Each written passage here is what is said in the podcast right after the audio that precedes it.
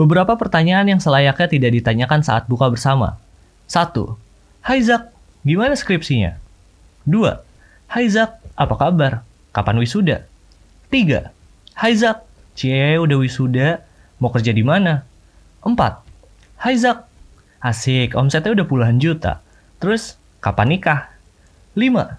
Hai Zak, selamat ya udah nikah. Terus, kapan nih punya momongan? Mungkin bagi kalian menganggap itu hanya sebuah pertanyaan sepele, tapi bagi orang yang menjawab pertanyaan tersebut, menganggapnya itu sebuah ujian. Ada banyak pertanyaan yang bisa kalian tanyakan dibanding menanyakan hal-hal tersebut.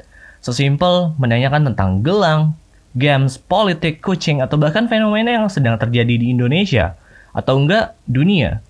Pertanyaan-pertanyaan seperti itulah yang gue suka, karena kita bisa saling tukar pikiran. Thank you so much, gue Zakir Wandi, dan selamat buka bersama.